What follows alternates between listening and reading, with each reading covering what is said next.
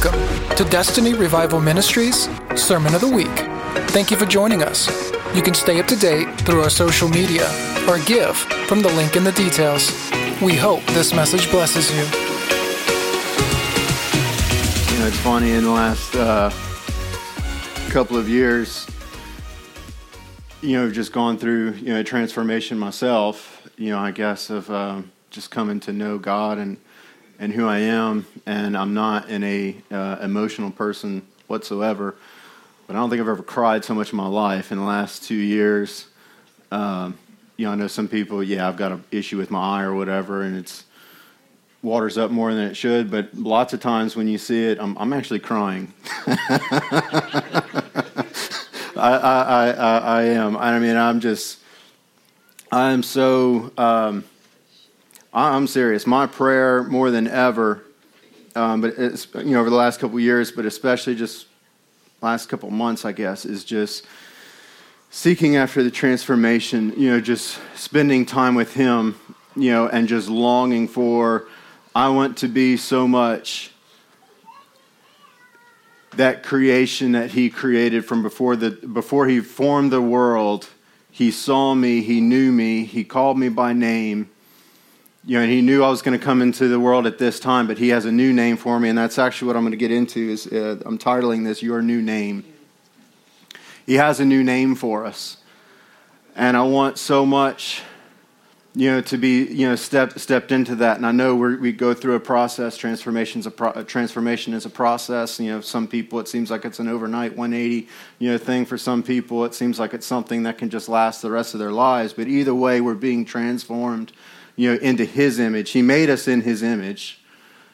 And we're being transformed, you know, into that. You know, this new life that we live in him. Each and every day we're being transformed into his image. And it's just such a awesome thing. And I, I just don't ever want to take for granted, you know, the presence of God. You know, and, and every time I every time I come up here, you know, to speak, um, you know, I always feel um, so inadequate. You know, I do because um, I'm not I'm not eloquent.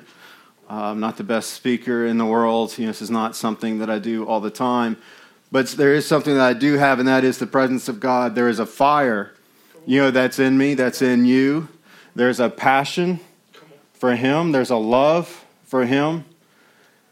And it's something that is transferable, you know, as well. It's something that we carry, it's something that we spread to people as we encounter them, as we come across them, you know, and don't ever sell that short. You know, it's not about the eloquence, and I think about that, and I, I wish I would have brought up those scriptures.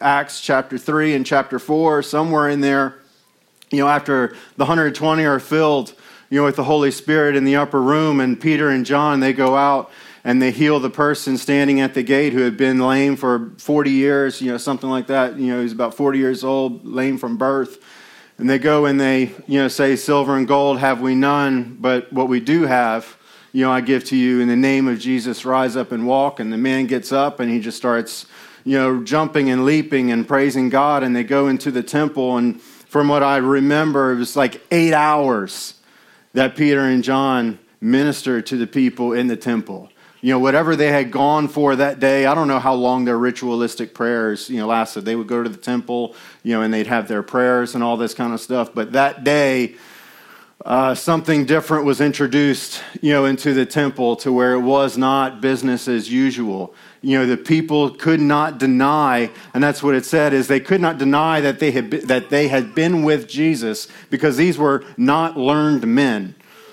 So they could recognize just from their speech that yeah, these aren't, you know, these aren't, you know, the most learned, uh, eloquent speakers in the world, but I cannot deny that they've been with Jesus because they move in power. They speak and they move in power and demonstration.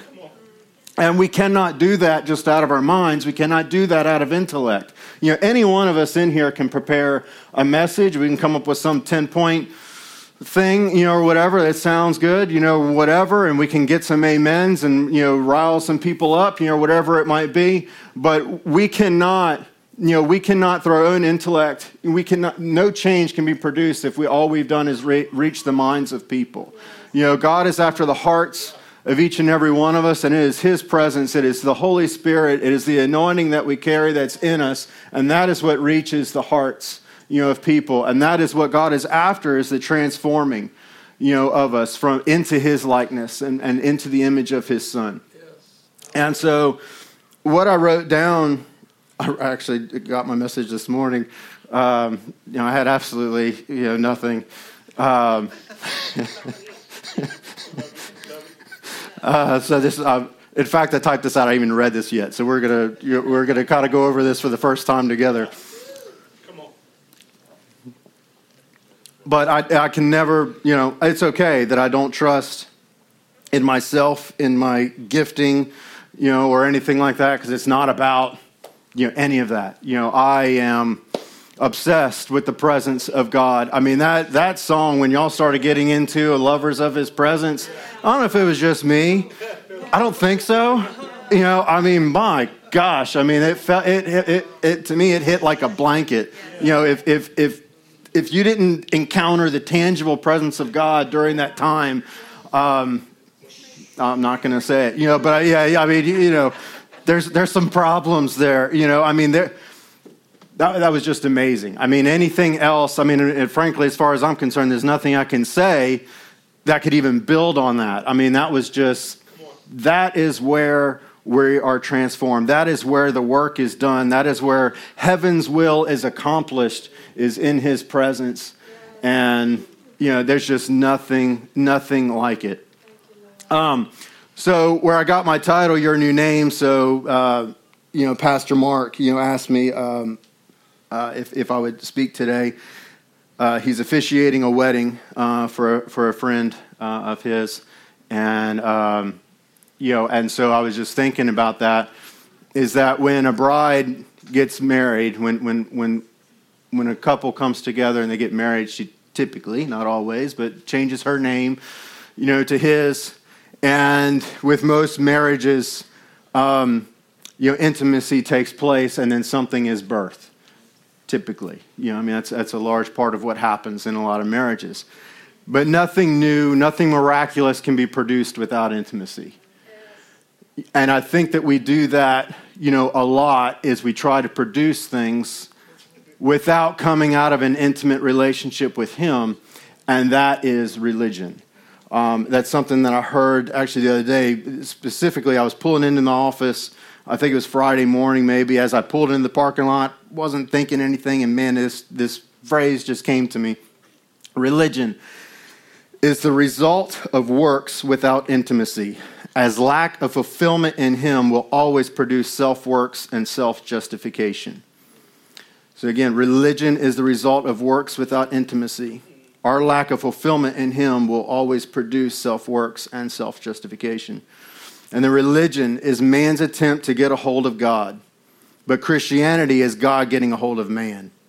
Religion says you have to work your way to Him, but Christianity says God brought you to Him through the cross. You know, and so something I was thinking of, this is something I looked at years ago, is there's uh, some examples of some people whose names God changed in the Bible. And those names, you know, reflected um, you know, who they, who they were, you know, who, or who they were to become, or what God was calling them, you know, to step into. Um, and so there's four people that I had, you know, looked at again some, some time ago. Um, Abram became Abraham. Uh, Abraham means exalted father, and then Abraham became uh, was father of a multitude of many nations. Then his wife Sarai was argumentative, and then Sarah was my princess. Jacob was a supplanter or one who replaces another, and he became Israel, which is may God prevail. And then Simon was to listen, and Peter was rock. And, you know, Saul is, is one that, you know, would come to mind too. Saul to Paul, not getting, not getting technical with it, but Saul's name was not changed to Paul. God did not change his name. Saul was his Hebrew name, Paul was his Greek name. Scriptures don't say why Saul started referring to himself as Paul. My personal belief is Paul knew that his primary calling was to the Gentile, not to the Jew, and he would be better received with a Greek name than he would a Hebrew name. Just, just an opinion, you know, but just throwing it out there. But something that always stood out to me, and what I'm going to talk about uh, just real quickly, and this might be really short. uh, it'll be okay because I'm normally long, long-winded, so I'm, I'll try not to be today. Um, so I'm going to look at Sarah, and I'm also going to look at uh, Saul and Paul because Sarah is one uh, that sticks out to me um, because I'm going to read. I'm going to read this in the Passion, Genesis 18, verses 9 through 15, and this is when. Um, um, the three angels, you know, again, you know, some people say one of the one of the three angels might have been Jesus, but they come to a, uh, Abraham in the tent. This is after Abraham and Sarah got their new name. Okay, so uh, in, in uh, Genesis 17, God changed the name from uh, Sarai to Sarah and from Abram to Abraham. So, um, so in Genesis 18, 9 through 15, these three angels are talking to Abraham, and they asked him, Where is your wife Sarah? He answered, Over there in the tent. Then one spoke up and said, I will return about this time next year, when your wife Sarah will certainly have a son. Sarah overheard it, for she was at the tent door not far behind him. Now both Abraham and Sarah were already very old, and Sarah was past the age of childbearing. From our understanding, they were somewhere around 90, 90 years old. Sarah laughed to herself with disbelief, saying, A woman my age have a baby? After I'm worn out, will I now enjoy marital bliss and conceive, and with my aged hus- husband? Yahweh knew her thoughts and asked Abraham, Why is Sarah laughing, saying, How can a woman my age have a baby? Do you think there is anything too marvelous for Yahweh? I will appear at you at the I will appear to you at the appointed time next year, and Sarah will have a son. Sarah was afraid, so she denied it, saying, I wasn't laughing, but he said, Yes, you were. So this was after Sarah's name changed. So if Sarai was one who was argumentative, so her just naturally, you know, is argumentative. She wasn't necessarily, you know, going along with things, going along with the flow. As always, that's her natural personality, you know, is what I see in this. But then God, prior to this, changes her name to my princess. And I mean, how, you know, who wouldn't want to be I guess more women, you know, but who wouldn't want to be called, you know, my princess by God? Who wouldn't want to be visited by God saying, you know what? I care about you so much. You are so special to me. I am changing your name to you are my princess. That's is how I know you. From this point forward, you are my princess. I mean, how, you know, how awesome is that?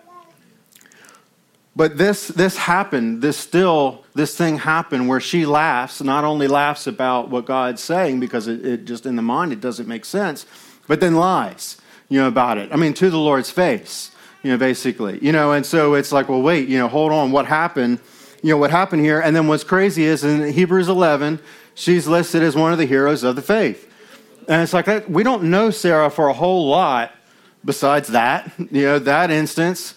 Abraham, you know, trying to pawn her off as his sister because she's apparently pretty and he's afraid he's going to be killed. You know, so uh, you know, so uh, Pharaoh can take her as his wife. We don't really know, you know, a whole lot, you know, about her, but she's listed as a hero of faith, and this is really kind of the last incident that the Scripture gives us of Sarah, which is you know her denying the promise of God and then lying you know, when she's confronted about it. You know, so it doesn't sound like anything, you know, too amazing. And that's what it says in Hebrews 11 11. Sarah's faith embraced God's miracle power to conceive, even though she was barren and was past the age of childbearing. For the authority of her faith rested in the one who made the promise, and she tapped into his fullness, faithfulness. God doesn't judge people in the same manner that we do. He sees us for who we truly are and not for the times when we fall short. You know, our identity, and that's why I'm so I am so ecstatic that Dan Mohler is coming, you know, to go along with what Cody, you know, is saying. Dan Mohler is somebody who's just been beyond instrumental uh, in my life over the last couple of years, just totally uh, changing my perspective of how I viewed myself lar- largely, but also, you know, and how I viewed God. You know, I mean, it's so easy in religion when you live a life of religion to just walk around with this just sense of guilt and shame and condemnation, you know, every time, you know, you slip up, every time something happens, and you identify yourself through the troubles that you're going through. You know, and you're always wondering, you know, okay, what, what did I do wrong? What, what point system, you know, am I on that's not allowing me to get, you know, beyond that. And with me, that started at a very, you know, early age. You know, we had uh, our school, our school curriculum, you know, and tell you at the beginning of every test, and it was a Christian curriculum, tell you at the beginning of every test, you know, now pray and ask God to help you. And then at the end of the test, you know, it would say, now pray and thank God for his help, you know, in the test. And so, you know, I did okay in school. And so, you know, as I got, you know, older and into higher grades, um, I became a very good Christian the night before a test, you know, and I would just make sure I'm not doing anything bad. I'm going to be an extra good boy and all this kind of stuff because I did not learn the material and I need God to intervene, you know, tomorrow when I take this test and so he can give me a passing grade. And, uh, and man, they, they would hand me that test and I mean, you'd skim over it real quickly, just, you know, get a quick glimpse of, okay, how much trouble am I really in? Uh, you know, do I, do I know the first and the last question? Or if I don't, you know, then, oh, you know, we're in for, uh, I need to really pray for an extra long time, you know, right now. And I mean, I would. I mean, you just pray and pray and pray, you know, before the test and then after the test, pray and pray and pray. But when I knew I did well on the test, when I knew all the questions, yeah, maybe I didn't, you know, pray so much. You know, it's like, yeah, I got, I got this. You know, I'm, I'm, I'm good. You know, and so just there's just some things, and it's through no fault of anybody else. It's just this conception, it's this perce- perception that we get you know, of who God is, is that we come to God only in our time of need. And then whenever we're going through an experience or we're going through a trial or whatever where we need his intervention and he didn't intervene, then what did I do wrong? Where did I fall short? You know, why wasn't I in the right place for God to step in, you know, and save the day? And so we develop this identity of ourselves and Him, we're only, we're only doing as good as we feel like we're doing that day. We walk around with our own measuring stick, measuring ourselves against our circumstances, our situations, other people. You know, we, we, that's, that's the calculated measurement that we use to judge ourselves by. You know, and then we, again, pin everything back on God when things don't go the way we feel that it should go. And it just makes for a twisted, um, identity, you know, understanding again of who he is and who we are. Um, but I, the reason I'm mentioning Sarah here is because even though God knew who Sarah was just in the natural, she's an argumentative person, and he changes her identity to say, No, you are my princess. You're somebody who's special to me. She still was dealing with some issues. She still didn't have full trust you know, in God. She still lied, you know, about not trusting in God, but yet God still says, you know what? She is somebody, she is a hero of faith, somebody to be uh, looked up to. And we would judge it as saying, well, no, she still failed. She still fell short. And God's like, I don't judge people by the circumstances or by the times when they fall short. I judge them by who I know they really, who they really are. And that's, we have to take on that same perception of ourselves if we're going to also see others the way that God sees them.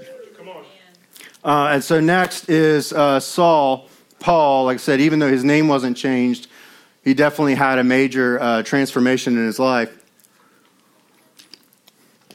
And so something that just stood out to me is this when uh, he's shipwrecked on the Isle of Malta.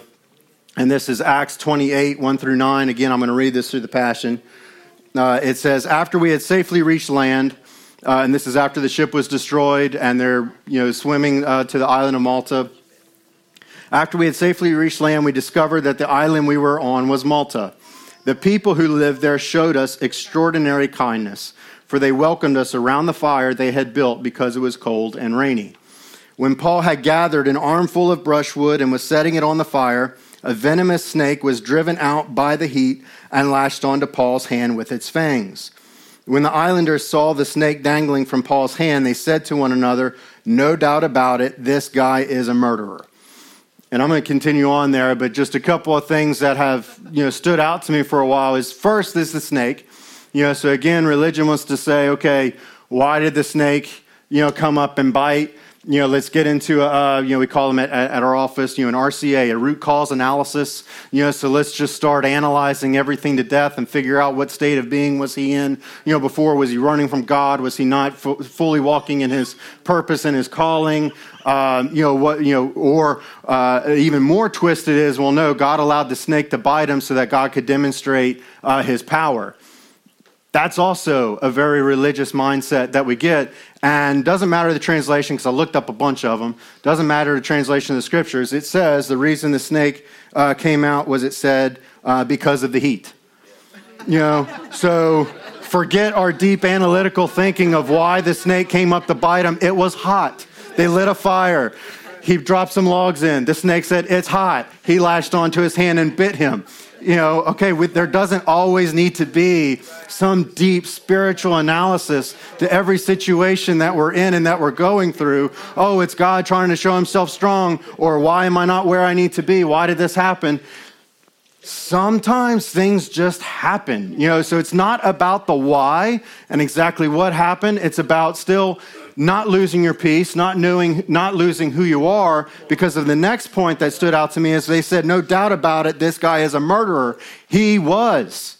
The old Saul was a murderer. In fact, if you read on into some later books that he wrote, he refers to himself as a murderer. You know, he said, I used to persecute the church. I would murder families, you know, in his zeal for what he thought was the gospel, what he thought was, well, wasn't the gospel, but what he thought he was ridding the church, you know, of these, you know, crazy uh, extremists you know, uh, and everything like that. So he's getting permission to, to annihilate these people because he needs purity in the church, you know, and all this kind of stuff. And so he knows that that was his past. Now, some of us, some, some Christians, as soon as somebody calls us for that old man that we once were, when they said, no doubt about it, this guy is a murderer, some people could just fall apart, you know, right then and there and say, oh, they got me. You know, how did they know? And then all of a sudden, the next part of this story, which is amazing, you know, part of the story which we're about to read, none of this would have happened because he could have reverted back to back to what his old man was, you know, and stayed stuck in there as opposed to realizing who he, who he is and staying in the promise of God. And so if we read on verse 5, it says, But Paul shook the snake off, flung it into the fire, suffered no harm at all. Everyone watched him, expecting him to swell up or suddenly drop dead. After observing him for a long time and seeing that nothing unusual happened, they changed their minds and said, He must be a god. The Roman governor of the island, named Publius, had his estate nearby. He graciously welcomed us as his house guests and showed us hospitality for the three days that we stayed with him. His father laid sick in bed, suffering from fits of high fever and dysentery. So Paul went into his room and, after praying, placed his hands on him, and he was instantly healed. When the people of the island heard about this miracle, they brought all the sick to Paul, and they were also healed. So, again, none of this could have happened if Paul would have not been confident in who he was. If he would have allowed, again, people to put him back in the place of the thing that he was delivered from and saying this is no longer you know this is no longer who i am. You know we can we can do that so much. I mean i know what my past weaknesses you know were. You know and so if somebody ca- tries to call you out you know on that type of thing I mean, we have an enemy that his primary thing that he's after is deceiving you. His primary thing is getting into your mind and getting you to believe a lie. That is his major number one weapon that he uses, and he's a master of it. He's very crafty, he's very good at what he does. And so when we allow that, when we don't have so much of what we deal with is a foundational issue of not truly understanding the goodness of God just how good God really is. Because if we really did understand just how good God is, then it'd be a lot more difficult for us to quickly shift blame to God or think that God did something or did not do something uh, to our liking. And so, um, you know, again, if, if Paul wasn't confident in who he was in Christ, the simple reminder of the man he used to be, a murderer, could have catapulted him back into a place of guilt, shame, depression, a feeling of not being worthy of God's love, doubting, doubting the anointing on his life, etc. But because he was secure in his new identity, and he, rec- he, he then recognized an opportunity to be used by God by praying for someone in need, and as a result, an entire island was impacted by the goodness of God. You know, so it's never about producing works. You know, it's never about, you know, just trying to make something happen, but when we are comfortable in our own skin, when we know, you know, that, that there is a spirit that lives and dwells in us, that there is a presence that we carry, when there's an anointing that we carry, that there is one that's in us far greater than anything else that's out there, that there's no principality, there's no, there's no darkness, there's nothing, you know, that can touch us, there's nothing that can bring harm to us, then we can, we can be confident in, in who we are in Him. And that is when people can see a demonstration of the goodness of God. It's not about us trying to produce a fruit, trying to produce a result, you know, something separate out of that relationship with God because all we're doing at that point is producing dead works and it's religious works and it's something that God says he will spew out of his mouth because he said I never knew you. You know, so we can do these works without knowing the Father. And so to go along with this, again, about just not going back to your past, I was thinking about this morning, you know, Lot and his family, you know, they're, they're fleeing Sodom and Gomorrah.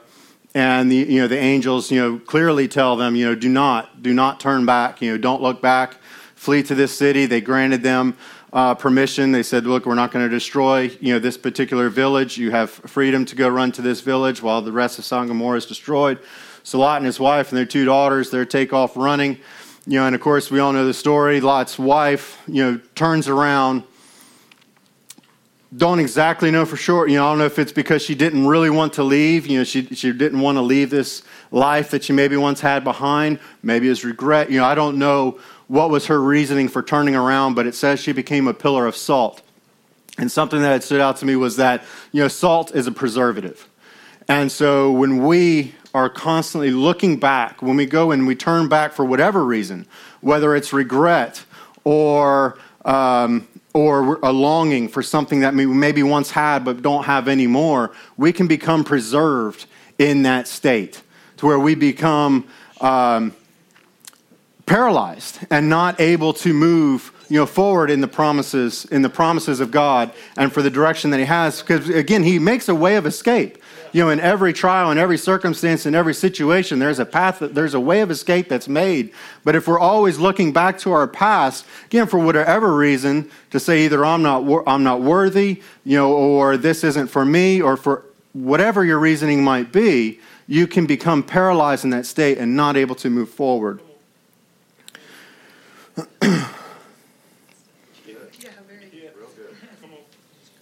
Second Corinthians 5 17 says, Therefore, if anyone is in Christ, he is a new creation. Old things have passed away. Behold, how many things have become new? All. So it's, you know, it's something, you know, Pastor Mark likes to say a lot. You know, what is the Greek definition of all? All. All is all. All things have become new. And it's like, well, wait, what about all these things? What about this? What about that? What about, you know, this, this thing that I had in my life? Isn't there something that I need to do to, um, you know, to uh, an act that I need to go through to destroy this or whatever it might be? All things have become new. You are a new creation. Everything's passed away. So again, we're, we're dealing so much with the, the lies that the enemy wants to try to keep us entrapped, you know, in a state of par- paralysis, you know, to where we can't move on in the freedom that we have, you know, in him. The enemy wants to keep us stuck you know where we are by keeping us looking at our past and just just staying in this state. But everything is new. There is nothing that we're carrying on. I'm a new i'm a new creation. We are all new creations. There's nothing in my past that needs to hinder me from continuing on with who he's called me to be. Doesn't matter how major of a thing it might be saul was a murderer. You know you would think most of us well you know man i'm pretty much uh, I'm never going to get to be that, that guy on the, high on the totem pole, you know, now with, with that kind of a past. You know, but that's not, you know, that's not the case at all. And so we probably all know people who experienced an overnight 180 when they gave their life to Christ. You know, it's funny, you know, because I think about that. Dan Mohler, you know, is one of those. He's been saved for 27 years, something like that. And he had literally like an overnight uh, conversion where God just manifested himself and he did a 180 has never looked back. I mean i don't know the guy personally. I don't want to put him up on a, a pedestal even though i, I do know. if i'm being truthful yeah i do elevate him. You know but you know, there's nothing in his life that, that indicates that he has not, you know, fully understood and embraced, you know, just who he is. I mean, he he got saved at night. He went in his bathroom and baptized himself, you know, in the bathtub. And he's like, look, I have no idea if that's legally correct, you know, or not, but it was in my heart to do it, and I did it, you know. And I mean, so. Um, you know, so there's just, um, you know, so there's some people that seem to have, you know, that get this 180 transformation where God just falls and their life is changed, you know, and, and from that point forward, it's glory to glory, you know, level upon level. And then for other people, it's like, wait, I'm still struggling with a lot of the same things. Yes, I've embraced, you know, Christ, you know, yes, I've made him, you know, Lord of my life, you know, but I haven't experienced this immediate catapult, you know, from the pits to, you know, running around on the mountaintops. You know, so does that mean that that person that's not feeling that's not feeling this, does that mean that they have a smaller portion of the Holy Spirit dwelling on the inside of them? No, absolutely not. We've all been given the fullness, the full measure, the fullness of the presence of God. We all have the Holy Spirit living and dwelling in us. We all have all had the same price was paid for each and every one of our lives. You know, so none of us are dealing with any smaller portion of grace, you know, or faith or whatever it might be than somebody else. All things have become new, so that means all. So it's truth. This is the thing that's just been standing out to me just big time. And this is just something that I just keep repeating over and over again. It's truth that makes us free, right? Yes. You know, it's an understanding of the truth, a, a real firm grasp. Again, I, I keep repeating it of who we are and who He is, but it's truth that sets us free. And we constantly need to be reminded of that truth. So, what is truth? These are some things that I wrote down, and this is a very quick summarization of what I just feel is a major truth that we need to grasp. One, you are not your own. You have been bought with a price. He knew you from before the foundations of the world. If he's for you, then who can be against you? He loves you with an everlasting love. Without receiving his love, we can't love ourselves and forgive ourselves of our past. Without loving ourselves, we cannot love others. And ultimately, without love, we have nothing. This is a summarization of a foundational truth that I feel each and every one of us needs to carry because if we don't have that foundational truth living and breathing in us, then we're just one catastrophe or one trial away from letting it all go and slipping back into that old identity from where we came from.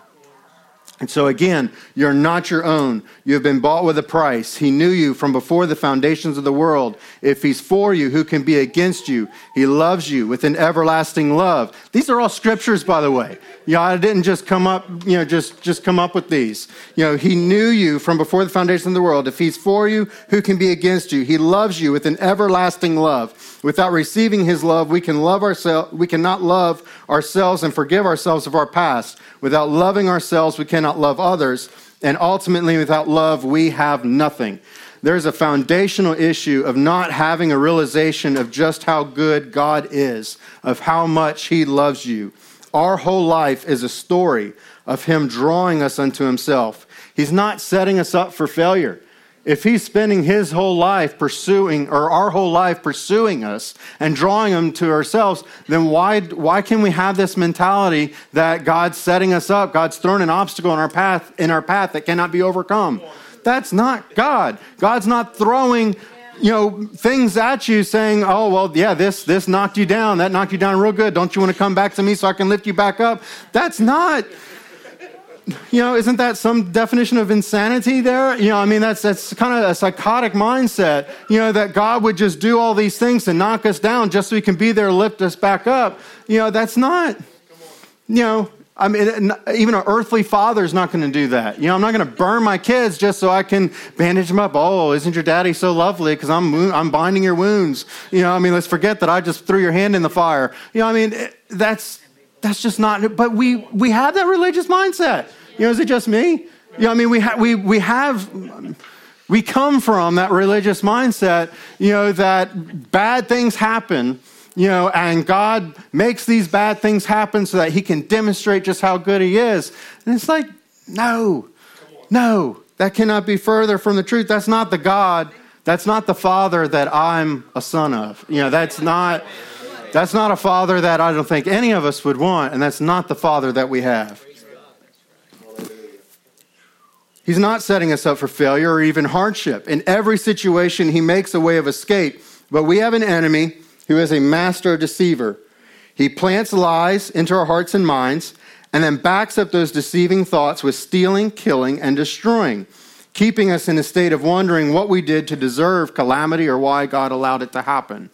You know, and so again, we have an enemy that walks about, you know, as a lion, seeking who he can devour. It does not mean that he can absolutely just devour everybody. He's looking for who he has an opportunity, you know, to devour. So it typically starts with a lie, with a with a deceiving thought, you know, of you know, well, you screwed up, so something bad's about to happen you know, God, you know, God wants to bless you, but because you uh, slipped up, then guess what? Um, you know, expect something bad to happen tomorrow, you know, type thing. And then guess what? He can back it. He comes to steal, kill, and destroy. And so whenever something bad happens, whenever we did something to slip up, and tomorrow something bad happens, it's like, well, yeah, I guess God's punishing me. It's like, no, there's an enemy. He's a master deceiver. He just planted these thoughts in you and he's making these things come to pass. He has that ability. You know, he does. But we only give him. You know, if, if we would say, no, these are, these are not, these are lies from the enemy, if we'd recognize them, and that's what I said, it's a foundational issue of knowing just how good the Father is. Because if we knew who our Father really was, then we'd recognize these things for what they are as just idiotic lies. You know, I mean, this is not something that is that remotely resembles my father. So that being it doesn't resemble my father, then obvious is a plan of the enemy. So I don't receive that. You know, I don't need to receive that. Guess what? I've got power and authority. You know, and everything. We are equipped. You know, with power. We we we have the keys. Jesus paid the price at the cross. He he's given us all authority. You know, to this kingdom, and we can we can absolutely trample, you know, all these things. These things don't need to attack us, but it starts with the mindset that we have, not having a renewed mind. If we renew the mind to know of who our Father is and who we are and the power that He's given us, then these things don't need to have the foothold in our lives that they do.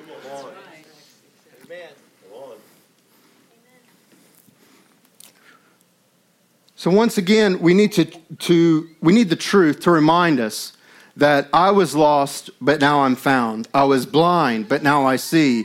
I was dead, but now I'm alive. It's no longer I who lives, but Christ who lives in me. It's no longer I who works, but Christ who works in me. I no longer speak, but Christ speaks in me. And I'm a firm believer, I'm a firm believer that if we're not walking in joy, if we've lost the joy of our salvation, if we're not walking in joy, then we are not walking in full communion with Him as He is the very joy of our salvation.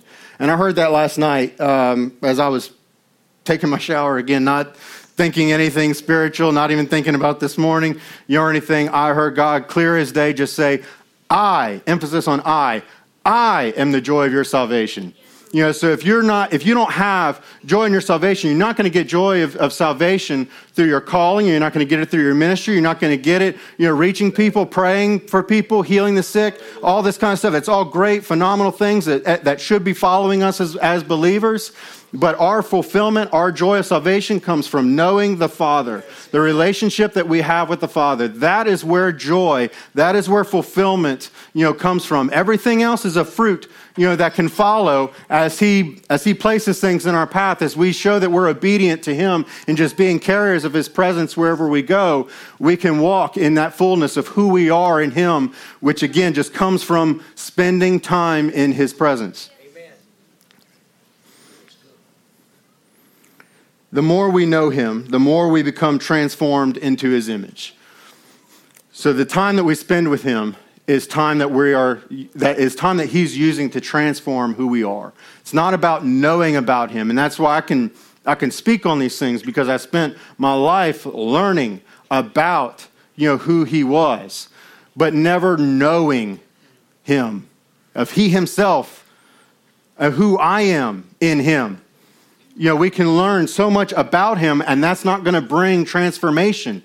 You know, if I know all these things um, intellectually, I wear myself out trying to understand why am I not functioning in freedom? Why am I not, you know, why do I feel so bound by things? Why is why is calamity always at my doorstep? You know, why every time something happens I just get knocked down, you know, and I have no joy, I have no freedom, I have no peace. You know, uh, I don't have um, you know, things flowing. I don't have signs flowing. I'm not, I'm not praying for people who are not uh, recovering. You know, I'm not, people aren't seeing something in me that they desire. Walls aren't being broken down and people saying, hey, I see something different in you. You know, what is it that you carry? I need this in my life. You know, so, you know, we, we again, we just, like I said, I, I know I'm a broken record and I just keep saying the same thing. You know, but it's a foundational thing is that everything must flow out of the presence of God. Everything must flow without a relationship that we have with Him. If anything that we're doing has not come out of a place of love, because as where we the tra- major transformation that we go through is taking on His love. We cannot love unconditionally. I have no ability to love anybody in this room unconditionally. I can only love you as long as you're giving love back to me you know, and I can maybe pretend like I'm loving you, but as soon as you start to, you know, come against me, and start pushing me away or ridiculing me, you know, then all of a sudden I have to start backing off and well, I, I can't love you anymore, you know, because you're not loving me back. That's not unconditional love. When I have unconditional love of the Father, I'm going to love you no matter what. I don't know how many of y'all ever read the uh, Cross and the Switchblade, you know, and Nicky Cruz um, or David Wilkerson, you know, and then uh, Nicky Cruz and stuff.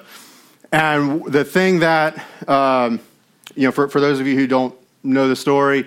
Um, David Wilkerson was, was, was um, a missionary, New York, downtown New York area to the gangs you know, of, of, New York. And he was a Baptist preacher, if I'm not mistaken. I think he was a Baptist preacher, and he, uh, a young guy. So he gets called um, you know, to be a missionary uh, to, you know, to these gangs. And the worst of the worst was this guy, Nicky Cruz, and his transformation, because I read his book, Run Baby Run, and it's, it's from his perspective of how he was viewing David Wilkerson when David Wilkerson showed up on the scene and is, and is witnessing to them. And the part that switched him around was Nicky Cruz was threatening, you know, he had a knife to uh, David Wilkerson's throat, you know, threatening to kill him for David Wilkerson coming in their place and unannounced. And he's like, hey, just want to tell you all that God loves you. You know, he just had all the boldness of the world. He just you know, he just he just went after it. You know, I mean, that's what God gave him. God gave him the grace to do it. There wasn't any arrogancy. He just loved God, and he just wanted, you know, all these young people who were being tormented, you know, by their sin, you know, and by you know the, the devils that they were possessed with.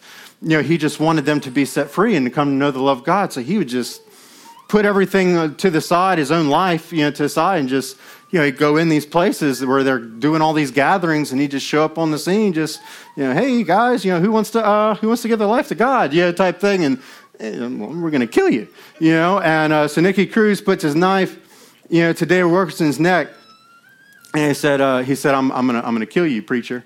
And, and, he, and he killed plenty of people. So this is not you know, some empty threat. I mean, he, he meant it.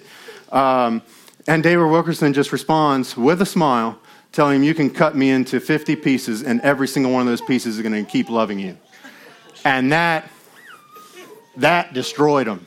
It was from that point forward, he's like, Oh, okay, this, there's something different about this guy. This is not just empty talk. He's not here, you know, just trying to, you know, reach some people and, you know, have a little stat sheet, you know, of how many people he converted. No, this guy, this guy means what he says. He legitimately loves what man can love somebody who's got their knife to their throat about to take your life? Who in their right mind can do that? There's something different about him. I need to know who this guy is.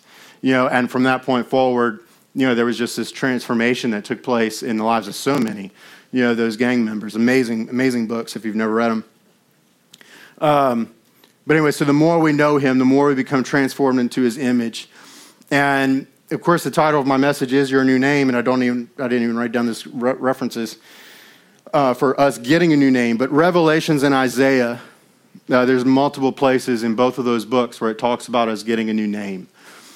And so, along with us being a new creation, um, I'm also identified by a new name. And it says that that new name that we receive is His name.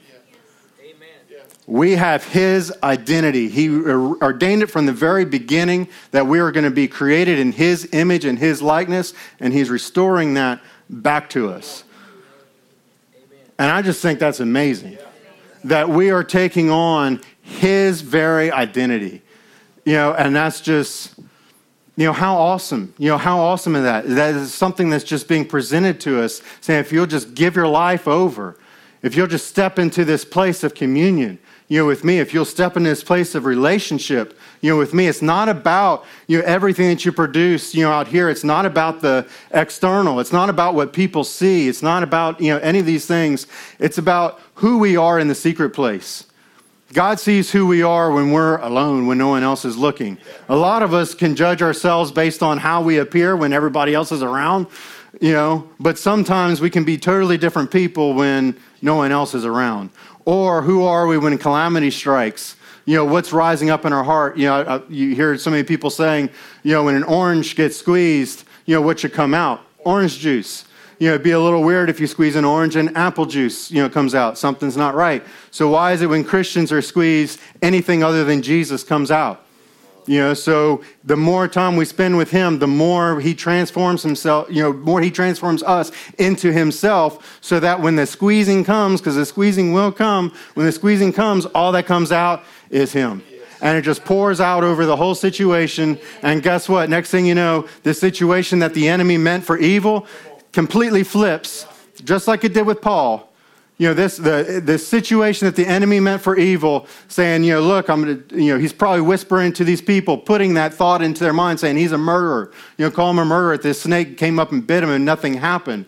You know, and instead, the, the tables are flipped and the whole island gets to see the goodness of God because Paul was confident in who he was, confident in his relationship with God, and said, you know what, I'm going after him, you know, with everything that I have. And he heals, you know, he heals all, all the islanders of the sick. I have no idea how many it was, but it was, it's apparently enough for everybody to recognize that there's a goodness of God here. There's something special about what this person's carrying. Um, and so again, I'm, I'm, talking about you know a new name, and you know what's the play? You know what's in a name? You know or whatever. Um, and I don't know how many of y'all know this, but I changed my name. So I was not born Gabriel John Vincent. My last name was not Vincent. I'm actually a McLain. M C M little c capital L A I N. And I never had a relationship with my biological father. My parents divorced when I was two months old, so I, I never knew him. Nothing against him, I just I never knew him. And when I was two years old, my mom married uh, Harold Vincent, um, and so he became my dad. He was he was my dad to me and we never discuss anything. Um, you know, for, for some of you who, who, who know me, who, who've known me for all my life, you know, know that I was always very close to my dad. You know, my dad and I had a very, very good relationship. You know, he, I considered him my best friend. Um, there was very little that we didn't talk about or do together.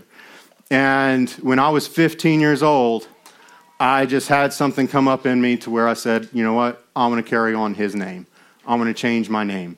And so I went to him, uh, and I'll never forget it. Uh, I went to him and I said, Dad, um, you know, I don't know exactly how you bring that up, you know, or whatever, but I said, Dad, um, I, I want to change my name to your last name. Um, I want to, there's so much, and this is what I told him, there's so much that you've put into my life, because there was, just spiritually and naturally, he just taught me ways of wisdom, and he taught me the ways of God. And I said, I want to walk, you know, in, in the things that you've taught me. I didn't want to be a preacher or anything like that, you know, but I was like, I want to carry out, you know, what you've done, and I want to take on your name. I want to represent you, you know, as I move as I move on in my life.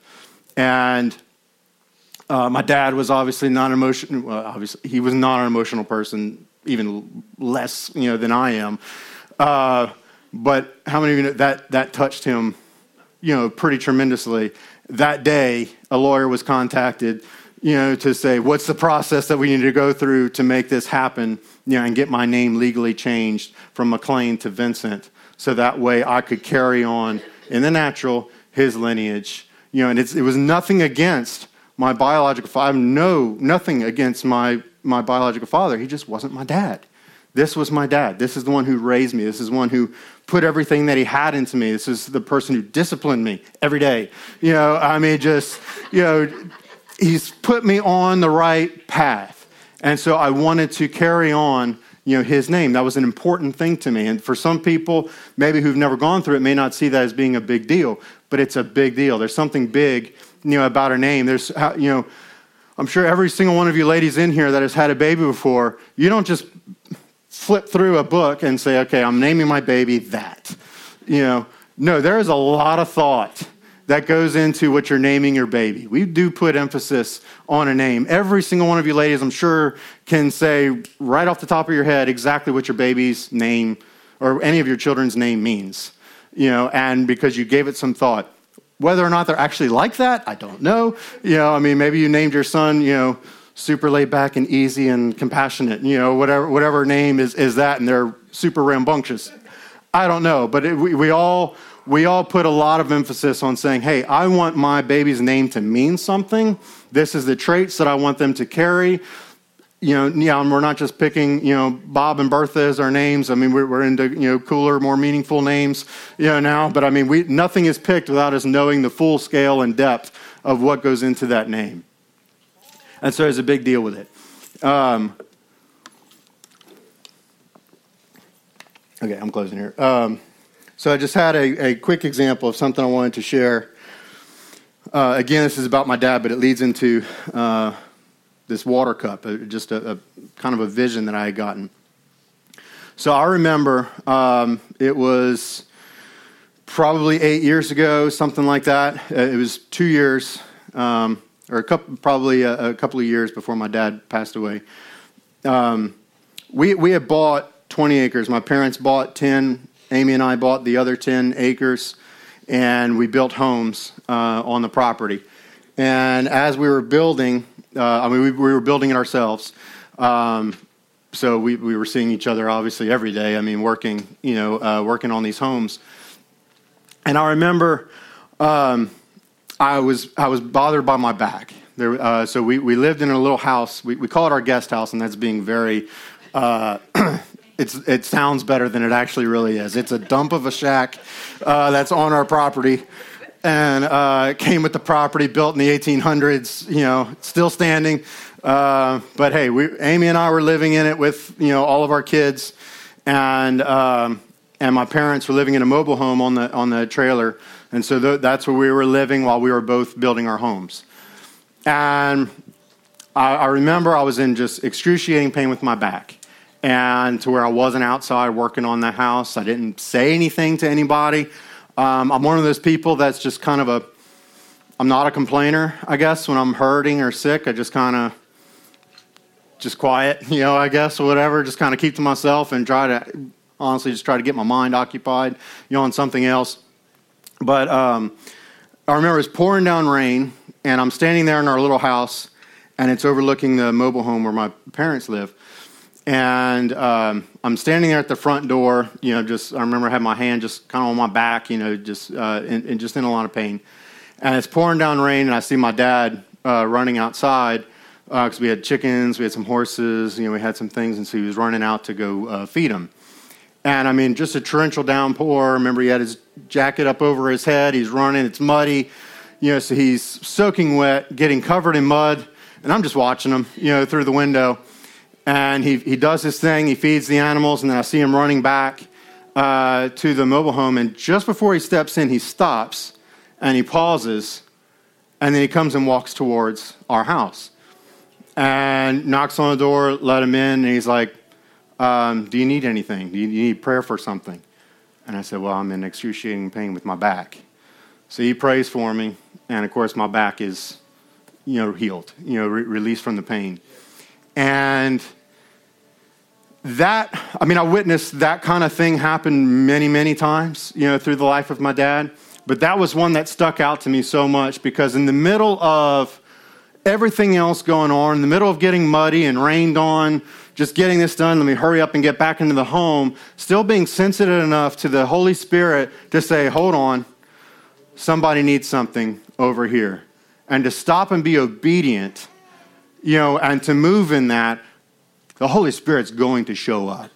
You know, I don't care what you say, the Holy Spirit's going to show up. You know, and so many, sometimes maybe some of us have done that and maybe we didn't see an immediate thing, but I, I still maintain that there's, that there's, there's healings and there's miracles. Miracles are instantaneous, and healings are something that can take place over a period of time, but God's hand is still moving in the situation. So maybe that time when you've prayed for somebody out of obedience with the Holy Spirit, and you didn't see that instant transformation, that instant miracle happen.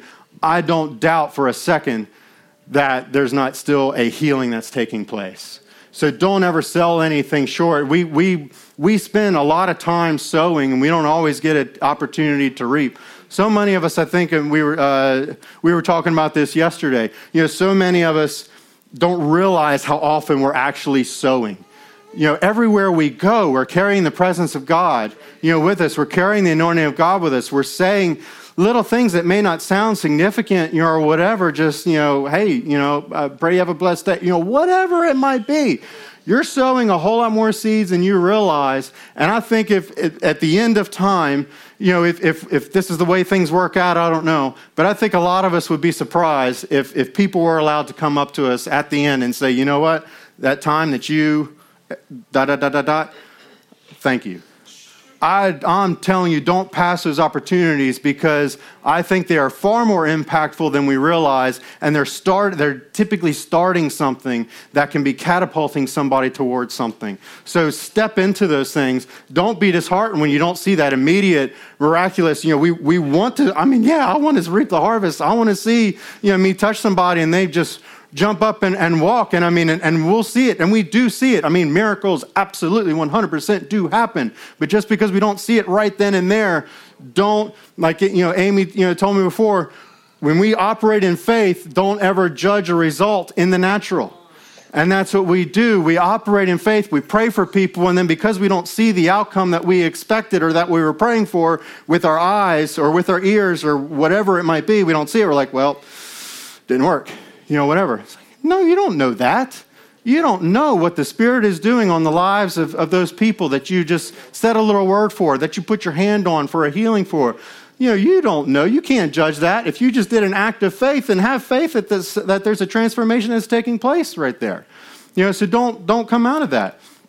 So I use that example because that, when my dad did that for me, it's something that just stuck with me. It just touched me so much, not just because I was actually healed, but just seeing the way the whole experience you know went down it just it, it touched me you know just just big time. Just seeing him being so obedient uh, and sensitive to the to the flow of the holy spirit.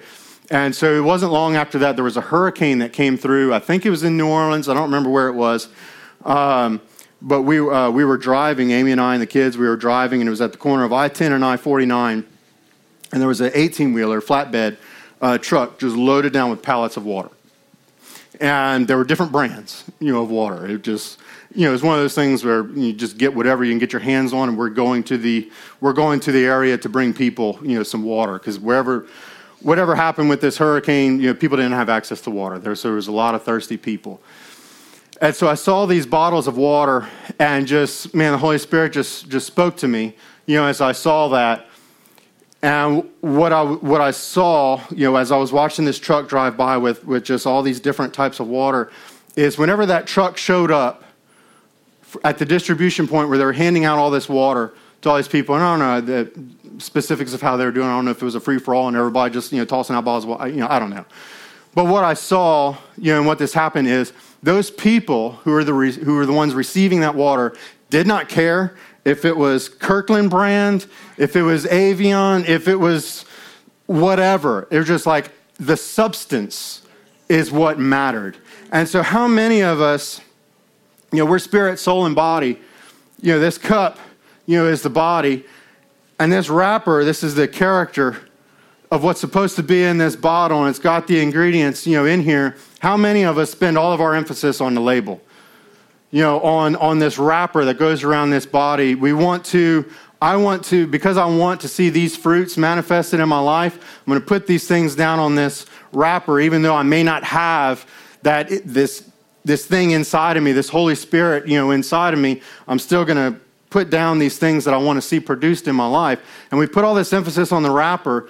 And if they would have showed up with nothing in these bottles but the prettiest wrappers with all these amazing, you know, ingredients. This is from the Amazon rainforest. This is from, you know, whatever, all this kind of stuff, and pour it out. And it, one, it's either not drinkable or it's empty.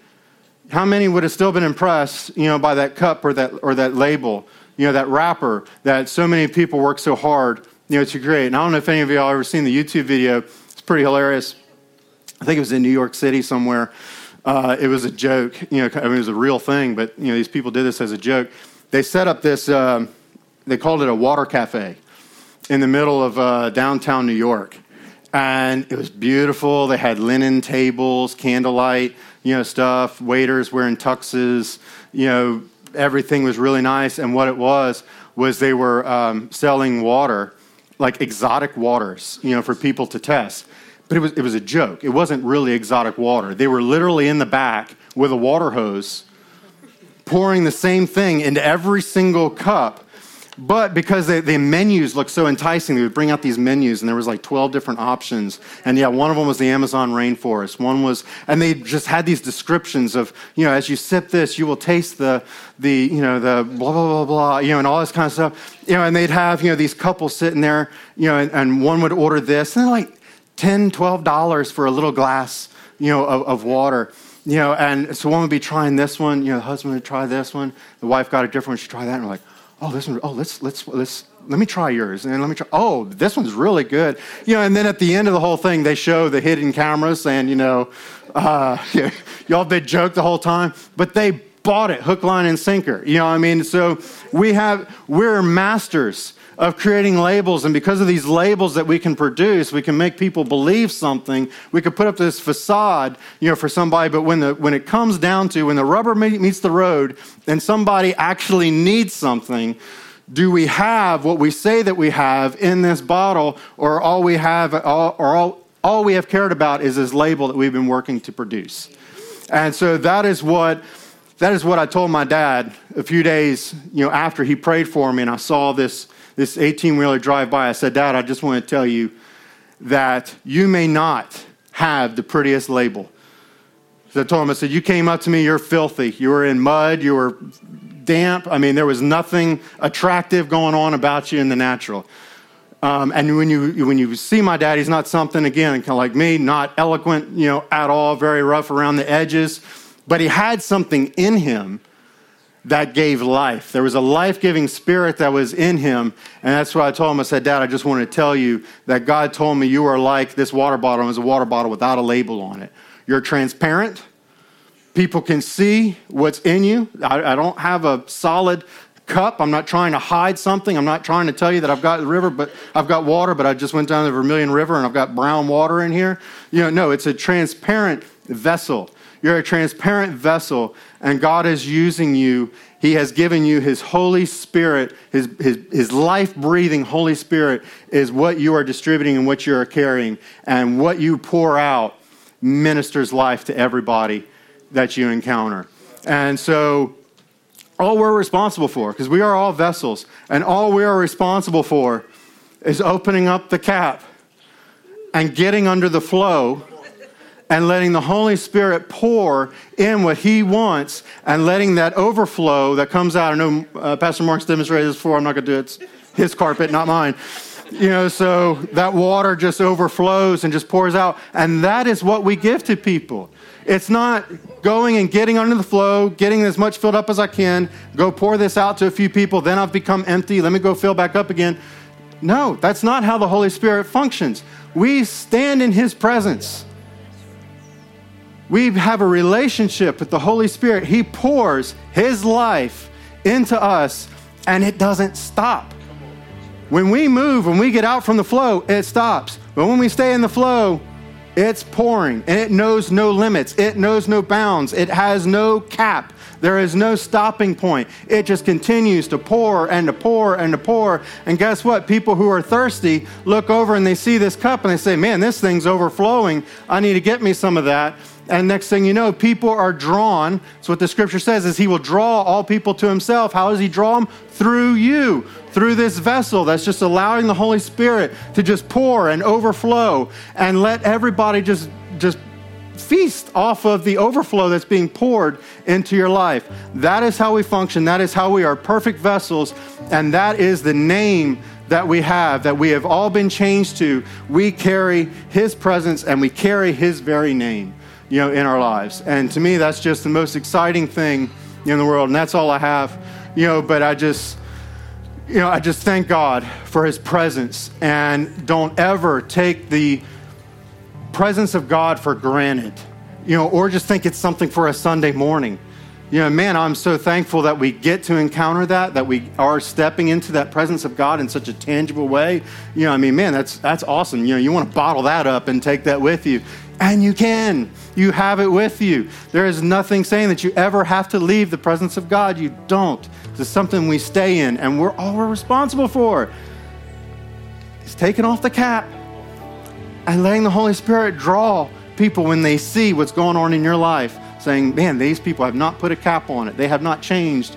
You know, they're, they're allowing this Holy Spirit to just run. Uh, what is this? Let them be drawn to that. That's what we're responsible for. That's it. His yoke is easy, his burden is light. There's nothing that hard, you know, about that. So anyway, so that's it. So again, just let his spirit overflow into the lives of those we are around. That's that's pretty much uh, the sum of what we're called to.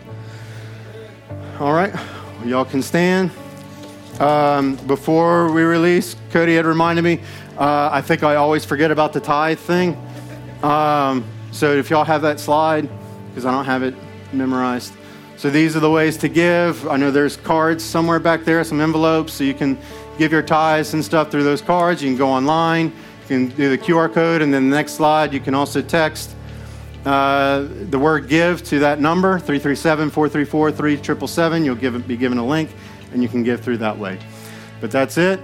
Y'all be blessed. Love y'all so much. Take the presence of God with you. Amen.